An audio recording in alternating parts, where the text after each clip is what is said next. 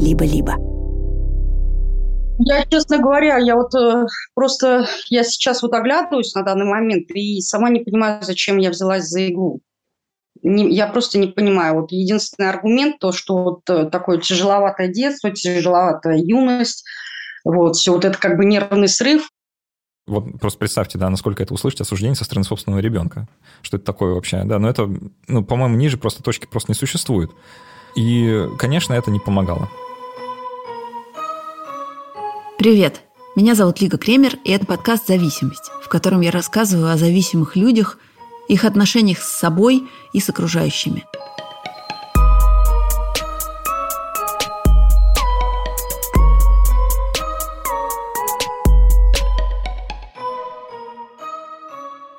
И сегодня у нас будет два героя – Саша и Лена. Они друг с другом не связаны и вообще не знакомы – Просто в разное время они оказались с разных сторон похожей ситуации. Родители Саши были зависимы от наркотиков, а Лена сама оказалась таким родителем. И для меня истории обоих этих героев – это разговор о том, как зависимость близкого человека может повлиять на всю семью. Первая история про Лену. Давайте тогда с самого начала э, я хочу узнать, как, что у вас была за юность и, и, и за подростковый возраст, и как вы впервые сами столкнулись с наркотиками. Ну, как я впервые столкнулась? Я все это видела, в принципе, в детстве. Моя мама э, меня бросила на воспитание к бабушке, меня воспитывала бабушка.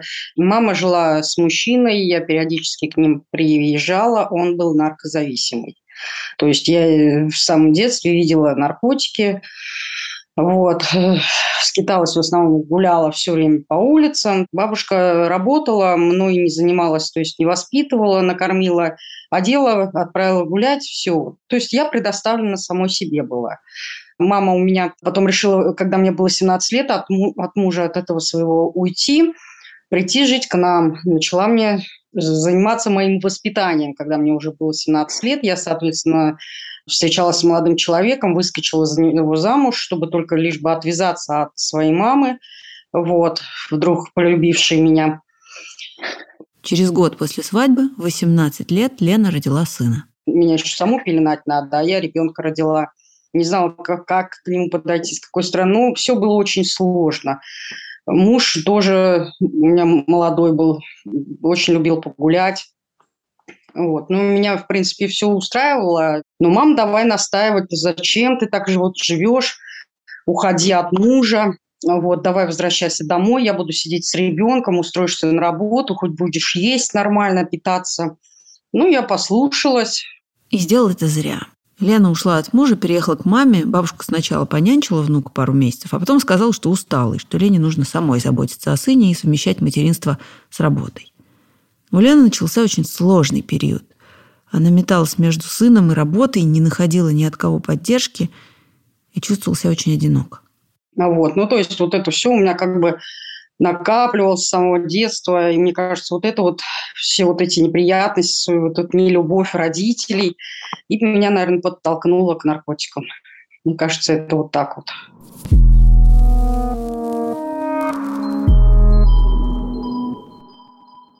Как вы встретили своего второго мужа? Ну, у нас была общая компания, таких вот, как я, вот. И как-то к нам пришел один молодой человек, мы с ним познакомились, дружили сначала одно время, года четыре. Ну, а вот потом уже и я бросила употреблять, и он бросил употреблять. И как-то опять мы встретились, и у нас закрутилось, завертелось. И вот начали мы с ним встречаться, начали вместе жить, и я забеременела вторым ребенком. И вы в этот момент ни он, ни вы не употребляли? Нет, нет, нет. Просто переломалось все. Было морально очень тяжело. Но потом, я говорю, вот встретились с мужем, с моим будущим, и как бы уже забылась про это. То есть нормальный ритм жизни пошел семейный. Ну, то есть mm-hmm. пока я употребляла наркотики, я очень себя винила, что я начала их употреблять. Мне безумно хотелось нормальной социальной жизни, э, семью, мужа. Теперь у Лены все это было – они с мужем и с ее сыном жили как обычная семья. Лена родила второго ребенка. Во время родов ей сделали кесарево сечение, а когда младшему сыну был три месяца, Лена забеременела в третий раз – меня заставляли врачи делать аборт, говорили, что очень будут э, плачевные последствия, если я сейчас э, сохраню этого ребенка, потому что, во-первых, после кесарева, во-вторых, после того, после употребления у меня очень плохие вены, будут просто катастрофические последствия. Я не смогла сделать аборт. Вот. И где-то на седьмом месяце у меня стали расходиться. Ну, во-первых, у меня пошли трофические язвы на ногах. Вот, на седьмом месяце беременности у меня опухли безумно ноги. Вот, и начался расходиться шов после того кесарева, и у меня начались роды. После родов еще хуже, думала, хотя бы после родов у меня все это затянется, а у меня все с каждым днем хуже и хуже. То есть у меня были трофическими язвами окупаны все стопы. У меня прям кости даже были, были видны. Я не могла наступать, я полгода лежала, у меня были безумно дикие боли. Я мне приходилось через такую боль, такую боль терпеть, чтобы подойти к детям, чтобы накормить их, чтобы перепеленать их. Вот, ни одно обезболивающее не помогало мне. И я нашла выход, опять героин. Лена очень плохо себя чувствовала, а денег им с мужем на троих детей не хватало. Так что они стали приторговывать героином. И однажды Лену и ее мужа поймали. И нас задержали, его посадили сразу, причем он, э, нас выйти попалась я, он стал договариваться, давайте я вам всех сдам, все, все что угодно сделаю, на себя статей возьму, э, но только вы ее отпустите, у нас трое детей. Я готов на себя все взять, и ее вину, еще какие у вас есть висяки, я на себя возьму, только ее отпустите. Э, милиция согласилась, э, вот. Отвезли нас в милицию с ним вдвоем. Э, ну, составили дело, соответственно, я уже была в таком невменяемом состоянии, в шоковом, а все это подписали мы с ним, меня отпустили под подписку домой. В этот момент Лена очень волновалась за детей, которые остались дома одни после того, как полиция забрала их с мужем в отделение. Но когда Лена вернулась, детей дома не было. Их забрали органы опеки. Лену собирались лишить родительских прав, а она пыталась сделать все возможное, чтобы этого не допустить. Она встала на наркологический учет, проходила реабилитацию, периодически ложилась в больницу. Но ситуация, несмотря на все Ленины старания, становилась все хуже. Пока я лежала в больнице, я узнала, что нам э, с мужем вменили третью часть, то есть э, сбыт наркотиков в группе лиц. То есть они меня не отмазали, как обещали, а сделали нам группу лиц вообще с мужем, хотя муж вообще не, не был причастен к сбыту. Вот. Э, это я узнала в больнице. И, значит, на суде, когда вот лишение было прав, судья говорит, ну, смотрите, если мы сейчас ее лишим прав, ее же посадят, давайте-ка еще вызовем старшего сына, что он скажет. Сын старший говорил, что хочет остаться со мной, вот, что я хорошая мама, что я ему даю заботу и все. Ну, доводом его не откликнули. Судья лишила меня родительских прав.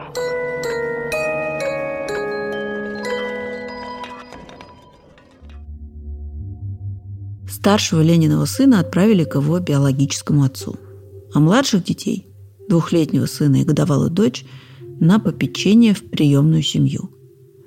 Лену по ее уголовному делу посадили в тюрьму на 6 лет, а мужа на 7. Все время тюремного срока Лена не могла общаться с детьми, но не прекращала добиваться возвращения родительских прав. Ей помогал фонд Андрея Рылькова. Это благотворительная организация, которая борется за гуманизацию наркополитики и снижение вреда от употребления наркотиков. При поддержке фонда Лена дошла до Европейского суда по правам человека и добилась повторного судебного заседания, в котором опекуны, у которых жили ее младшие дети, встали на ее сторону. И Лена выиграла. Вот. С опекунами, опекуны хорошие очень были всегда помогали. И вот даже на суде, когда я восстанавливался в правах, они очень помогли. А что они про вас к этому моменту знали и понимали? Ведь все-таки они как бы узнали, что вот им доверили детей какой-то женщине, которая торговала наркотиками и которую посадили в тюрьму. Как вы наладили с ними отношения? Почему они поверили в то, что вообще-то им важно быть на вашей стороне? А э, знаете, что их подкупило? Вот они даже на суде так говорили. Опекуны не подавали на алименты, а мне для восстановления в правах нужно было платить алименты. Вот, я попросила, чтобы они подали на алименты, чтобы с меня алименты снимали. Ну, вот всегда интересовалась, они как бы и фотографии давали для меня, и все. Всегда, вот даже э, мне обидно было, что там у многих детей в семье есть телефоны, а у моих нет. Я купила телефоны. Э, настояла, говорю, вот, но это уже ваше будет решение, э, давать им поиграть, не давать, купить им сим-карту или нет. Но главное, что пусть этот факт, говорю, будет, что, чтобы они знали, что у них вот есть сотовые телефоны, чтобы они не чувствовали себя отсталыми. Вот это их тоже подкупило очень. Лена провела в тюрьме 4 года и 8 месяцев. Затем ее освободили условно-досрочно – а по решению ЕСПЧ ее должны были восстановить в родительских правах. Но российский суд решение Европейского суда выполнять не хотел. Елена еще три года боролась за то, чтобы хотя бы иметь право видеть своих детей. Вот как произошла их первая за семь лет встреча перед очередным судом. Где-то за неделю до суда по восстановлению в правах нам в психологическом центре устроили с детьми встречу. Что это была за встреча? Как она прошла? Опекуншу зовут Галия, мы с Галией зашли там, где были дети. А, средний ребенок меня сразу узнал, сын. Вот, он сразу заулыбался. Я сейчас расплачусь. Вот, дочка, конечно, не узнала. Ей на тот момент был год, когда их забрали. Ему-то два, и вот он все равно меня помнил. Галия, соответственно, пока начала говорить, расплакалась тоже все разрыдались. Вот так как бы в слезах прошла встреча. Это. А вот. что Галия ну, стала говорить? Познакомьтесь, это ваша мама. И все, и разрыдалась. А нет, познакомьтесь, это и все, и разрыдалась. Дальше не смогла ничего сказать. А вы что сказали? Я ваша мама. Вот. Ну, Антон, говорю, сразу узнал, заулыбался. Я, ты меня узнал? Он говорит, да. После встречи на суде решение все-таки было принято в пользу Лены. И дети вернулись к маме.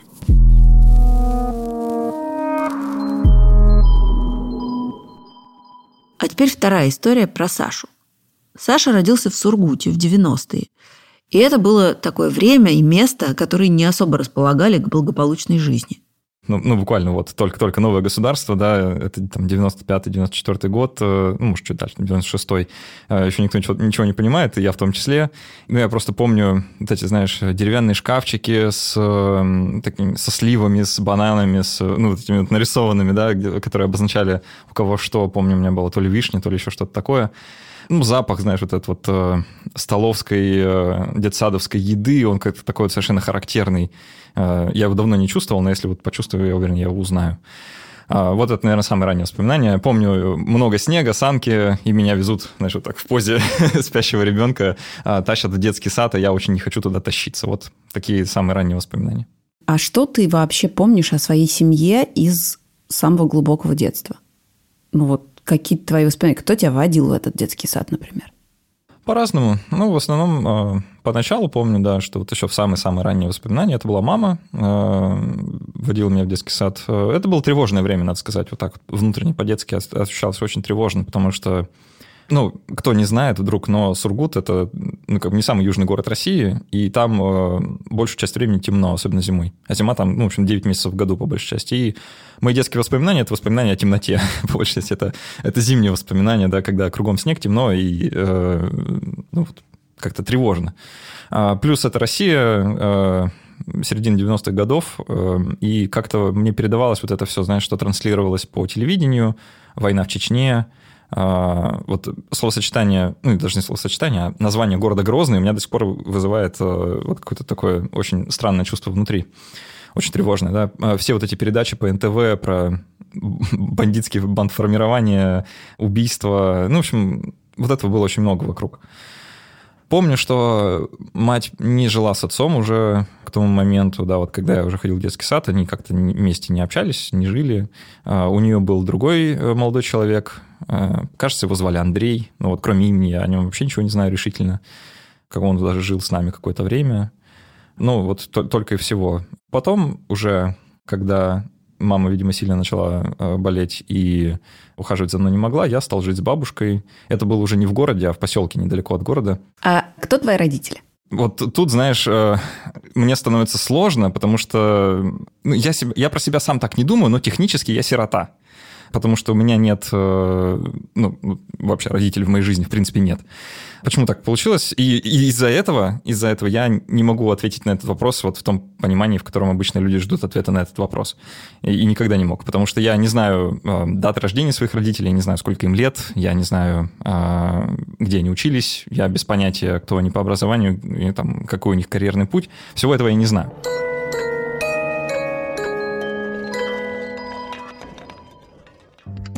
Дорогие друзья, у студии «Либо-либо» есть платная подписка. С ней вы получите доступ к дополнительным выпускам разных подкастов, например, «Заката империи», «Запуска завтра», «Зависимости», «Новой волны», а скоро еще и к другим. Подписаться можно в приложении Apple Подкасты или в Телеграме. А еще только для наших подписчиков мы выпускаем подкаст «Студия». В нем мы рассказываем, как мы живем и работаем. Подписка – это самый простой способ нас поддержать. Все ссылки в описании выпуска. Спасибо, что слушаете. У Саши остались только смутные воспоминания о том, как проходило его детство и как постепенно он догадывался, что с его родителями что-то не так. Но что именно, ему никто не объяснял. Со мной никто не пытался никогда поговорить, объяснить, что происходит. Все, что я узнавал, я узнавал из, из телевизора в основном. То есть я мог узнать только так по косвенным разговорам взрослых, э, напрямую ко мне они никогда на эту тему не обращались, насколько я помню. Что ты узнавал из телевизора? Я слышал по телевизору, что вот есть э, такие наркотики, и что вот люди их потребляют. Я помню, как было интересно искать э, закладки, э, тайники, э, мамины тайники э, у бабушки в квартире. Э, ну, мы на полном серьезе всей семьей, э, то есть я, моя сестра, двоюродная, то есть э, дочь э, тети моей. А, и бабушка, мы просто во всей квартире искали возможные тайники с наркотиками. И мне это казалось тогда вообще поиском сокровищ каких-то, да, это было своеобразной игрой. Вот, помню, вот была такая забава. А потом я просто замечал, э, ну, я буквально был свидетелем наркопотребления родителей. А, про маму я не помню, точно, я вот не помню, чтобы я видел, как она непосредственно употребляла, но я видел, как это делает отец э, со своими друзьями. Э, я помню э, такой эпизод, как эм, мы куда-то ехали в автомобиле, и меня попросили, они где-то остановились и попросили меня выйти и погулять. Вот, ну, я, естественно, вышел и погулял, и я помню, что я, видимо, как-то рано, рановато подошел обратно к машине, потому что я увидел, а, ну, собственно, сам процесс э, в процессе, да, вот эти вот изогнутые ложки, а, зажигалки, да, как люди набирают э, непосредственно уже разведенный состав в шприц для инъекций. А вот это вот я наблюдал, периодически такое бывало. То есть я это видел как бы воочию. Это сколько тебе было лет? Мне сложно сказать. Ну, наверное, где-то лет 6, может, 7. Мне было страшно, и более того, мне было страшно даже не то, что с моим отцом происходит что-то нехорошее, а что, а что со мной будет что-то нехорошее из-за, то, из-за того, что я стал свидетелем. Я натурально его боялся, честно признаюсь, потому что он ну, не был самым добрым, любящим отцом на планете Земля, и ну, я его опасался. Я старательно делал вид, что я не замечаю. То есть я включал дурака. Так как-то пытался себя защитить. Мне казалось, что это знаю, подходящая тактика. А что ты понимал про маму? Я помню, у меня вот буквально такой провал э, в памяти. То я помню маму, когда она еще на работе функционирует и как-то живет и что-то делает, а следующие, следующие мои воспоминания уже ну, человека с далеко зашедшей зависимостью. Саша все детство жил в разных местах. То с мамой и бабушкой по маме, то с папой, то с бабушкой по отцу. И это тоже не позволяло ему до конца осознать, что именно происходит у него в семье. Это было, когда я жил с отцом, по-моему. Моя мама тогда жила с бабушкой. То есть со своей мамой. И, судя по всему, там дело шло к госпитализации, ну, не к госпитализации, а к, знаешь, вот этому реабилитационному центру, да, какой-то реабилитации. И они то ли ждали места, то ли не могли договориться, то ли это было слишком дорого, и они копили, я не знаю. А, в общем, что-то из этого. Они как-то... Э, дело шло к этому, они медлили. И мама жила с бабушкой как раз-таки для того, чтобы бабушка могла, ну, как-то ее контролировать и помочь в случае чего. Ну, э, бабушка тоже человек своеобразный оказалась, и там, в общем-то, очень быстро начались конфликты, и бабушка запирала маму дома, то есть она ее, ну, буквально запирала под, на замок не выпускала из дома. Э, естественно, у них там были обострения, какие-то шло все дело к э, ну, каким-то реально конфликтам. И я помню, как я от отца, меня забрала бабушка, видимо, наверное, и мы приехали в больницу, травматологическую, потому что мама выпрыгнула из окна второго этажа. Эм, это было ну, вот, в поселке, да, в котором они с бабушкой жили. А мы жили тогда в таком, таком деревянном бараке. Ну, я не знаю, такой старой советской постройки, да, только, ну, рабочий деревянный барак. Я только сейчас понимаю, на самом деле, насколько это было дико. Вообще так вот, э, вот все хочу туда приехать, вернуться, да посмотреть на этот барак со стороны просто, как это выглядит. Вот, и она выпрыгнула со второго этажа, э, ну, как раз таки потому, что это был единственный способ для нее выйти из дома, понятное дело. И она сломала ногу. Насколько я успел понять, опять же, по разговорам взрослых друг с другом, э, что она таки успела э, ну, добыть э, себе героин, да, и как-то его принять, и только после этого попала в больницу. Видимо, настолько была велика тяга, да, и вот. И я помню маму в этой больнице, ну, там, там уже все было грустно. То есть она, я не помню моего какого-то личного с ней общения практически никакого. Вот, все в основном только как-то вздыхали, тяжело переводили взгляд и ничего мне не объясняли. А потом уже, это, это чуть ли не последние эпизоды, которые я помню вот непосредственно с ней, я помню, как она восстанавливалась дома, э, я помню свое удивление, э, когда она, ну, я же до этого ее видел, ну, образованной современной женщиной, да, э, которая работала в городской администрации, э, не, не знаю, кстати, что за работа у нее была, да, но вот в городской администрации, помню, она работала. Она читала мне книги перед сном, да, и вообще всячески, ну, демонстрировала интеллект, э, жизнь. Потом я вижу, как она единственный способ перемещения, который ей доступен, это с помощью табуретки да, по дому. И она не может читать. Вот, это для меня было, ну, прям, ну, таким грустным открытием, что ли, да, что она, что я читаю лучше, чем она, а мне там, типа, 7 лет. И я помню, вот еще, что касается матери, такое, и это, наверное, самое неприятное, что у меня осталось. Я помню мое осуждение по отношению к ней. Я помню, что я ее осуждал. Я помню, что я говорил ей, ну, как же ты можешь так поступать? Да, зачем ты принимаешь эти наркотики, подумай о семье. Вот. Э, я помню, что я такие слова произносил, и мне от этого, конечно, сейчас очень больно. И я понимаю, что я, наверное, транслировал позицию каких-то взрослых, которые вокруг меня были в тот момент, что они так думали. Ну, естественно, мне перепадало. О том, что мама умерла, Саша узнал тоже, можно сказать, случайно. Насколько я могу судить э, о смерти мамы, я узнал на похоронах мамы. Как это было? Я тогда жил с отцом, мама с бабушкой, а, как, со своей мамой, да, как я уже сказал, они ждали реабилитации, но там не получилось. Я помню, э, как, по-моему, это было то ли летом, то ли осенью, в начале осени, точно не знаю, даже какое-то время, время года было, помню, зима. И отец мне... У меня тогда была такая потребность, я помню, такая детская очень потребность, я хотел научиться кататься на велосипеде, потому что мои сверстники как-то это уже умели, а я не очень умел, и велосипеда у меня особо не было. И Э, я, значит, хотел забрать свой старый э, четырехколесный велосипед, который был в доме у бабушки. И с моей позиции это выглядит так, как будто бы я уговорил отца со мной туда съездить, чтобы забрать велосипед.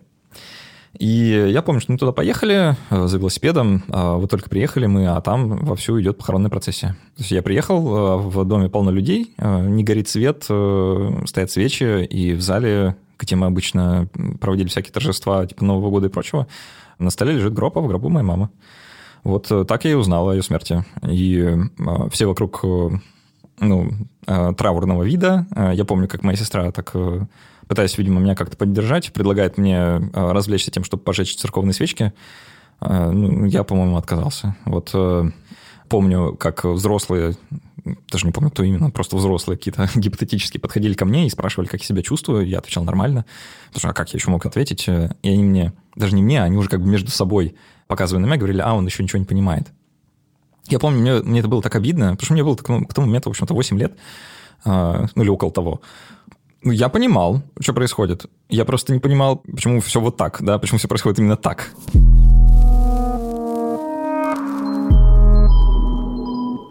Несмотря на все, что окружало Сашу в детстве, он старался наладить свою жизнь, завести друзей, нормально учиться в школе, заниматься какими-то своими делами – но из-за постоянных переездов и бесконечных изменений это было сложновато.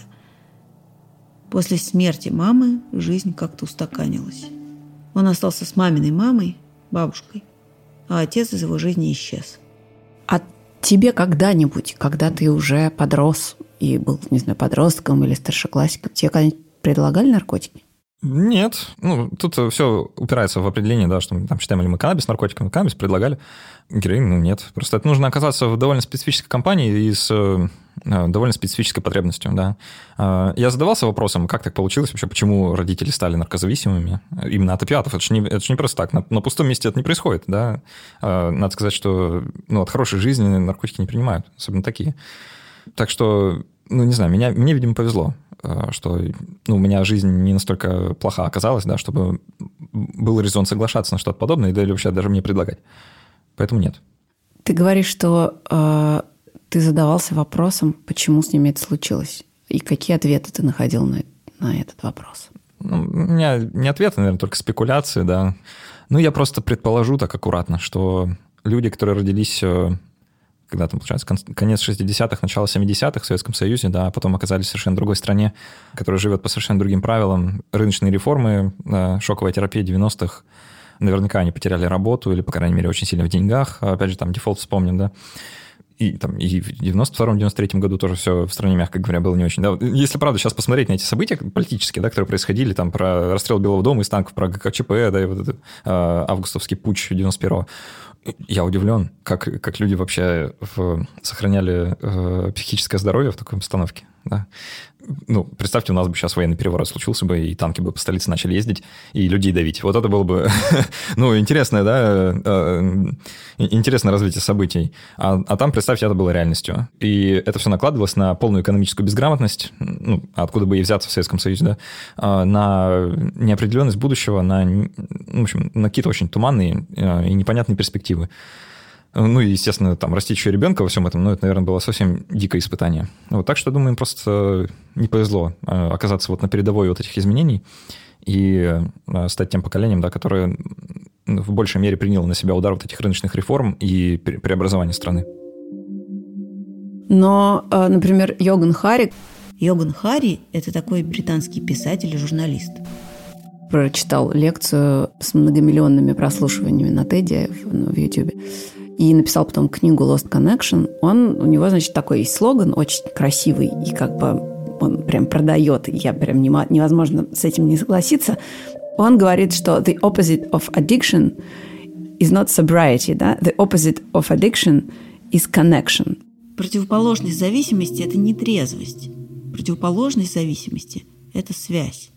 И это как бы красивая теория, а ты что про это думаешь? Есть ли в этом какой-то резон да, в этом выводе. И можешь ли ты это сопоставить как-то с собой, с историей своей семьи? Э, есть ли тут какие-то порванные связи с чем тогда?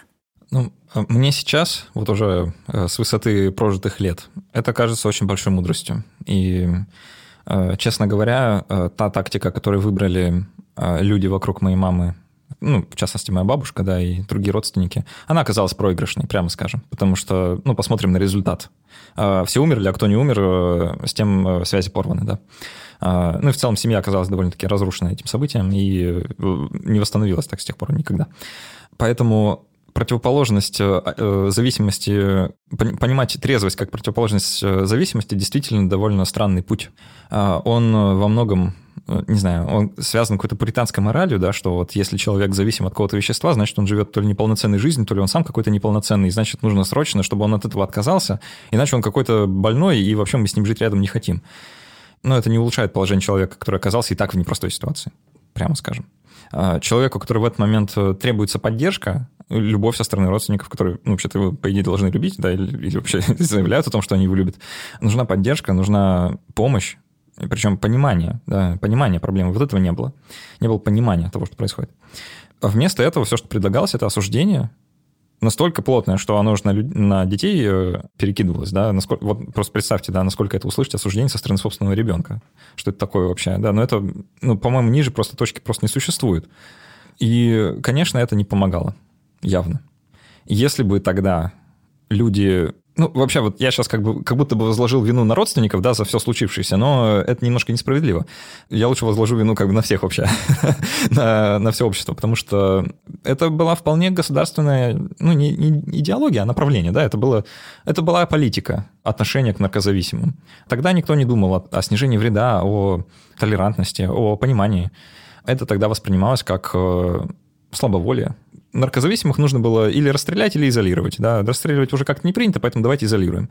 Это было, в общем-то, единственные два полюса. Никто не думал, что это люди, которых стоит спасать, что, их, что им можно помочь, что они могут жить, что они могут работать, что это все не так страшно, если просто ну, как-то э, наладить процесс, да, справиться с этим, там, какую-то заместительную терапию наладить.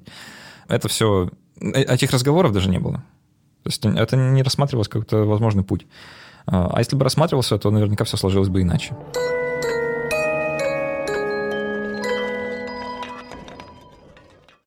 Лена воссоединилась с детьми. Для того, чтобы оставить прошлую жизнь позади, она с детьми и с мужем, который уже вышел из тюрьмы, переехала в другой город. Они купили там квартиру и пробуют начать все с чистого листа. Хотя после того, как с ней поступили органы опеки, это очень сложно. Они должны были сделать все, чтобы сохранить семью, э, сделать ну, все, что возможно, там, помочь с лечением, отправить на лечение, отправить на реабилитацию, сделать все возможное, чтобы сохранить семью, а не разрушать ее, так, как сделали они. Причем есть э, многие люди, э, которые употребляют наркотики, бросают своих детей, но их почему-то не лишают родительских прав. А человек, который делал все, чтобы его только не лишили родительских прав. Он прошел лечение, прошел реабилитацию, он прошел все круги ада, и его лишили родительских прав, видя при этом, что э, я стараюсь, что я очень люблю своих детей, вот, что я на все готова ради детей, и они все равно вот так вот поступили. Хотя по, даже по закону они обязаны, органы опеки должны сохранить семью, но никак не разрушить. Что сделали они? Они разрушили мою семью. Несмотря на то, что сейчас жизнь Лены и ее детей похожа на жизнь обычной семьи, дети ходят в школу, мама с папой работают, а по вечерам помогают с уроками. Семилетний разрыв отношений дает о себе знать. Катастрофический просто разрыв, вот эта потеря семейных отношений, семей... потеря всего это. Это очень большой промежуток. Вот. И сейчас вот наладить контакт э, с детьми очень тяжело. У них воспитание ну, их 13 человек, ой, сколько, 12 человек было в семье, соответственно, всем воспитание не привьешь. Какое у них воспитание сейчас, э, вот, это очень тяжело пытаться перевоспитать ребенка, вот, пытаться заложить в него какие-то знания, которые ему не давались очень тяжело, конечно. Ну и сами вот эти вот детско-родительские отношения, они еще все равно, вот сколько они, почти год со мной, но они прям в полной степени не воспринимают, мне кажется, как маму и папу. Первое время они очень опасались, что их опять отдадут, заберут. Это было очень опасение. Сейчас они уже подрасслабились чуть-чуть. Но первое время их напряжение прям очень было они не осознают, э, что э, мы их родители, вот, и что они должны э, слушаться. Если мы говорим, что так будет, так и будет. У них недоверие очень сильное, вот они не верят никому. Дочка еще не так, а вот средний сын у меня не верит никому ни во что, ни, ни... И с ним очень тяжело. Например, он ударил свою сестру. Вот. Например, ударил свою сестру. Э, мы ему объясняем, что не так. Нет, я старший брат, я могу ее ударить. Лена надеется, что ее детям никогда не придется переживать то, что пережила она, и что они никогда не попробуют наркотики. Со старшим сыном она уже обсуждала свой опыт зависимости. Когда она вышла из тюрьмы, он был уже совершеннолетним. А младшие до сих пор не знают, почему они росли в приемной семье. Лене кажется, что они пока еще не готовы к этому разговору. А Саша вырос, поступил в медицинский институт, окончил его, а сейчас занимается подкастами, как и я. Но только сейчас он начинает осмыслять все то, что ему пришлось пережить в детстве. Знаешь, я всю жизнь жил вот э, с 8 лет и до сегодняшнего, ну, не до сегодняшнего дня, а вообще до недавнего времени, в полной уверенности, что это на меня никак не повлияло. Такая вот у меня была очень э, наивная, наивная позиция э, юного максималиста. Да, мне казалось, что это дела прошедших лет, какое-то имеет отношение вообще к действительности сейчас. Но сегодня я понимаю, да, что это, конечно, сильно меня повлияло. Я просто помню свое мироощущение. Оно же очень сильно поменялось, да, вот после смерти мамы. Я помню все эти неловкие моменты, когда учителя меня спрашивали, ну, не знали, да, о моей э, интересной судьбе, и меня спрашивали, а кто твоя мама, кем она работает, а когда она родилась. А я терялся, я не знал, что отвечать. И я помню, это был вот как раз, по-моему, это был в четвертом классе, я помню, такой был урок музыки.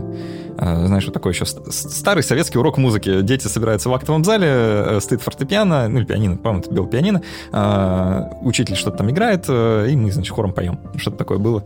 Вот. И, э, видимо, в процессе песен там еще были какие-то разговоры, и меня кто-то спросил вот как раз у маме. Я помню, что я, видимо, как-то осел, потерялся и не сразу смог что-то ответить, и кто-то из моих одноклассников сказал, а у него мама умерла. И вот тут я помнил, что, а, оказывается, э, ну или все вокруг, все вокруг как-то поменяли ко мне отношения. Что ко мне особое отношение. И ну, вот это, наверное, сильно на меня повлияло. Потому что я помню, были и конфликты с э, другими, ну, с одноклассниками, чуть ли не драки на этой почве, что ну, не сказать, что они меня травили, да, но как-то дразнили, бывало, да, и говорили какие-то обидные слова, э, какие-то комментарии по поводу мамы. Э, ну, ее смерти вообще, и их отношение к этому. Я помню, меня это задевало. И э, я понял, что от взрослых вокруг тоже понимания не добьешься. Они тоже подвержены всем этим предрассудкам, и они тоже не понимают, что это такое на самом деле, как это изнутри переживается, и очень бестактно порой себя ведут. И э, я тогда принял такую тактику молчания. Просто я ни, никогда об этом не говорил. Если заходила речь о родителях я или уклончиво уводил все в другую сторону, либо ну, выдумывал что-то, да, какие-то факты, или говорил то, что знаю, но не, не рассказывал все правды. В общем, так или иначе скрывал. И, конечно, это ну, вот сейчас ощущается, что это как, ну, такой груз, да, который, э, с которым нужно разобраться и понять. И в последнее время вот особенно это остро чувствуется. Собственно, это, наверное, причина того, что мы с тобой сегодня об этом говорим вообще. И тот факт, что я так много говорю про а, вот тот поселок, да, и про тот барак деревянный, а, потому что внезапно для меня это очень такие ностальгические воспоминания стали.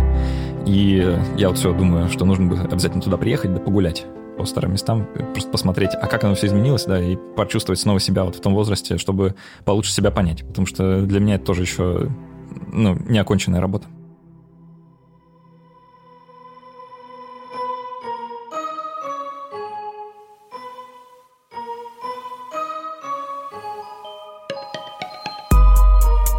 Это был подкаст «Зависимость». Меня зовут Лика Кремер. Вместе со мной над этим выпуском работали автор сценария Женя Щербина, редакторка Юлия Яковлева, продюсерки Маша Агличева, Ксения Красильникова и Полина Агаркова, звукорежиссеры Павел Цуриков и Алексей Воробьев, а джингл для этого подкаста написала Кира Вайнштейн. Музыку и звуки мы берем из библиотеки Blue Dot Session. До встречи. Пока.